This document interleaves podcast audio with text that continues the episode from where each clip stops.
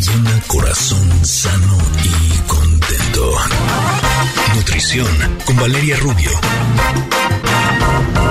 Venga. Guacamole. ¿Cómo estás, querida Vale? Bienvenida. ¿Cómo están, chicas? Buenos días. Qué bonita canción, qué bonito cantar de mitad. ¿Cómo les va, chicas? Muy bien, ¿y tú? Estamos muy felices de que estés con nosotros, eh, sobre todo porque vamos a hablar del mal del puerco. ¿Por qué nos pasa eso? Que cuando comemos de pronto sentimos que en lugar de haber recibido energía, se nos fue, se la llevaron, nos, la robaron. se nos va. Y es muy mexicana esa expresión, fíjense, porque estuve investigando por qué, o sea, entiendo la fisiología y ahorita se las voy a explicar, pero sí tuve que investigar para ver por qué mal del puerco, o sea, por qué se llama así. Y hay como dos teorías. Una que, deci que decía que los cerditos, los puerquitos, generalmente tienden a tener esta conducta de comer, comer, comer mucho y luego, pum, se echan y se echan una siesta. Ay, qué rico. Ay, sí. Qué sabroso, ¿verdad? Así debería de ¿Quién como ellos? De hecho, es, parte de la recomendación. Y otra que dice que es más eh, que sucede que cuando comes carne de puerco, pues como tiene la, la tendencia a tener un alto contenido de grasa y las grasas son difíciles de digerir, pues que es como más común que de que te den estas ganas así como de somnolencia y demás. Lo cierto es que no sé si ustedes eh, saben o tienen idea de por qué se da, el, que han escuchado, que también Ah. tiene que ver con, le, con que no puedes nadar después de comer y eso, ¿han escuchado? Sí, porque no has hecho digestión, pero además yo creo que creo lo que he escuchado es que eh, todo el- la energía precisamente se está llevando a cabo eh, en tu estómago y en todos los órganos que tienen que ver precisamente para hacer digestión y entonces por eso tu energía va a- a- hacia abajo, ¿no? Porque estás trabajando ahí.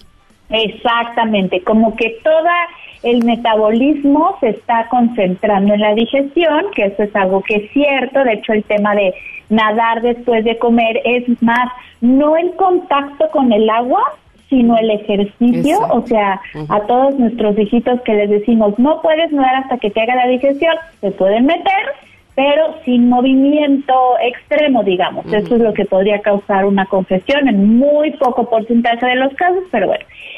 Eh, y justo lo que sucede son varias cosas. Número uno, es más que mal del puerco se llama científicamente sueño postprandial, postprandial después del Ay, no. alimento, ¿no?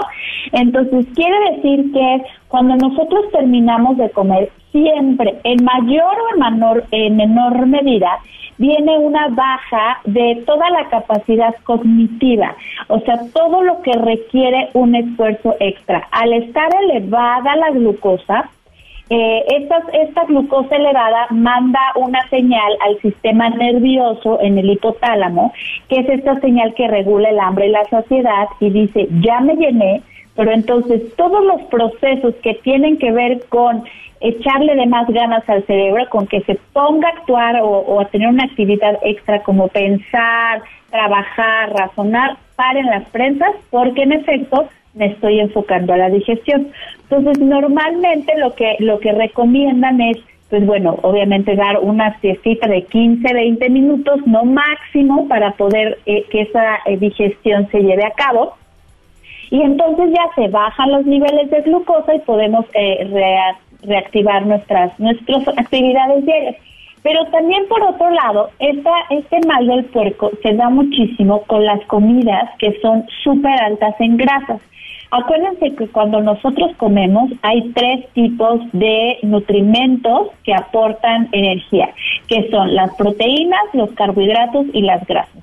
Las proteínas aportan 4 kilocalorías por gramo, los carbohidratos aportan 4 kilocalorías por gramo y las grasas aportan 9 kilocalorías por gramo. O sea, requieren más energía para ser metabolizadas. Pero además, las grasas hacen que la digestión sea más lenta, o sea, retardan el vaciamiento gástrico. No es lo mismo que estar súper lleno de haberte comido una ensalada en donde a lo mejor te va a dar mal del puerco un ratito nomás, pero a haber esta- tenido el mal del puerco después de haberte literal comido unas carnitas o unos tacos de barbacoa, porque la grasa tiene que pasar por todo el proceso de digestión primero, de absorción, tiene la, la vesícula que mandar ciertas eh, eh, pues sales para que se sales biliares para que se pueda absorber y entonces hace el metabolismo mucho más lento y tarda mucho mucho más en, en digerir.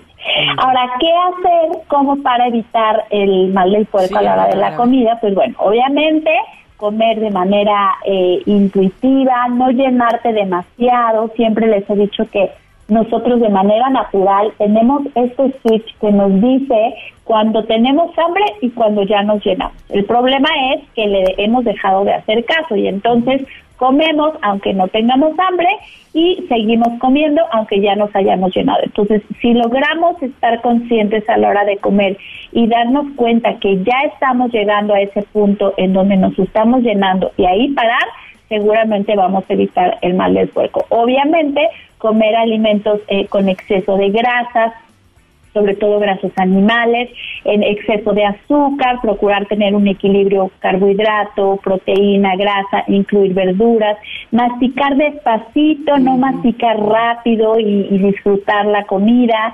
Eh, es mucho mejor hacer comidas pequeñas, frecuentes, es decir, aunque no se, se recomiendan cinco comidas para todas las personas, depende mucho de cada quien, si es mejor hacer tres comidas ligeras o cinco comidas ligeras, hacer dos o a veces hasta una súper abundante, eh, salir a caminar, por supuesto, beber agua, dar sorbitos de agua permite también que la digestión se lleve a cabo mejor. Hay gente oh. que dice que sí se debe tomar agua entre comidas, hay gente que mejor al principio, mejor al final. Yo digo que es cuando se tenga sed y en cantidades poquitas y eh, mínimas y eh, al final pues hay digestivos que pudiera, eh, sobre todo porque como la glucosa se va al sistema nervioso a, mandar la señal de que todo se apague, hay que activar el sistema nervioso. ¿Cómo lo activamos? Tomando un café, tomando una siestita, saliendo a caminar, incluso hasta tomar un poquito el sol es recomendable para evitar el mal del cuerpo y poder regresar a hacer nuestras actividades. ¿Cómo ven, niña? No, pues lo veo re bien. Eso de, eso de la siestita me gustó. No, yo te iba a preguntar, eh, cuando nos da el mal del porco a la hora de la cena, luego lo que te dicen es, no te vayas a acostar luego, luego después de haber cenado. Eh, entonces, eh, ahí, ¿qué, ¿qué, hacemos? Este, ¿Caminamos un rato o cenamos más temprano? ¿Puede ser? ¿Dejar de, de consumir alimentos más temprano antes de irnos a dormir? Sí, yo creo que el cenar temprano es una súper buena práctica en muchos sentidos y eso lo recomiendo mucho en mis pacientes. Eh, número uno, eh, podemos lograr un poco este, este famoso ayuno intermitente que hace que nos vayamos a utilizar nuestras reservas de energía, ¿no? Del hígado, de los triglicéridos, de la grasa corporal y metabólicamente funciona muy bien. No tienes que hacer ayuno intermitente necesariamente contando tus horas exactas, pero si cenas a las 7 de la noche, si se puede y si nuestras actividades no lo permiten, pues es más probable que tengas un ayuno más prolongado. Por otro lado, hay muchos pacientes que ya hablaremos de aquí eh, de eso próximamente. Tienen el famoso reflujo, que es como que la comida se empieza a regresar un poquito cuando se acuestan luego, luego, entonces evitas el reflujo gastroesofágico. Eh, obviamente la cena, pues hay que hacerla ligera y no te debes ir a dormir luego, luego, porque si entorpece la digestión. Entonces, entre más temprano cenes y obviamente una cena, ligera te va a permitir eh, que tengas un mejor descanso y, y pues una mejor digestión. Evidentemente, café en la noche no es lo recomendable, pero hay tecitos, hay tecitos digestivos, el té verde, el té de manzanilla, incluso el té de tila, que pudieran ayudar las enzimas que tienen para eh, pues para ayudar a la digestión y no sentirte como tan tan pesado. Pero sí lo más recomendable es cenar temprano. Y para aquellos que son de los este, comedores nocturnos que ya cenaron y luego como se les antoja algo más en lo que están este, durmiendo niños o viendo la tele pues tener a la mano a lo mejor una botanita un poquito de frutos secos o unos arándanos unas pasitas pero ya no hacer una comida copiosa digamos después de las 7 8 de la noche sería como lo recomendable. Buenísimo. Pues ahora sí que ya tomamos todo nota, mi querida Vale. ¿Dónde te podemos encontrar en caso de que nuestros connectors quieran pues tener una consulta contigo o más información de nutrición? Qué linda, Ingrid. Mil gracias. Estoy en Instagram, nutrióloga Valeria Rubio, en Facebook, nutrióloga Valeria Rubio Oficial, en Spotify, mi canal se llama Nutrición con Valeria Rubio. Ahí tengo nuestras entrevistas y algunas otras. Y me pueden escribir, me pueden pedir temas. Ya estamos abordando muchos de los que nos han pedido. Siempre les mando saludos. Y yo les mando un abrazo gigantesco y nos escuchamos el próximo martes. Así será, vale, un abrazo para ti. Vamos a ir un corte, pero vamos a regresar ya nada más con ese esa pizcachita para decirles adiós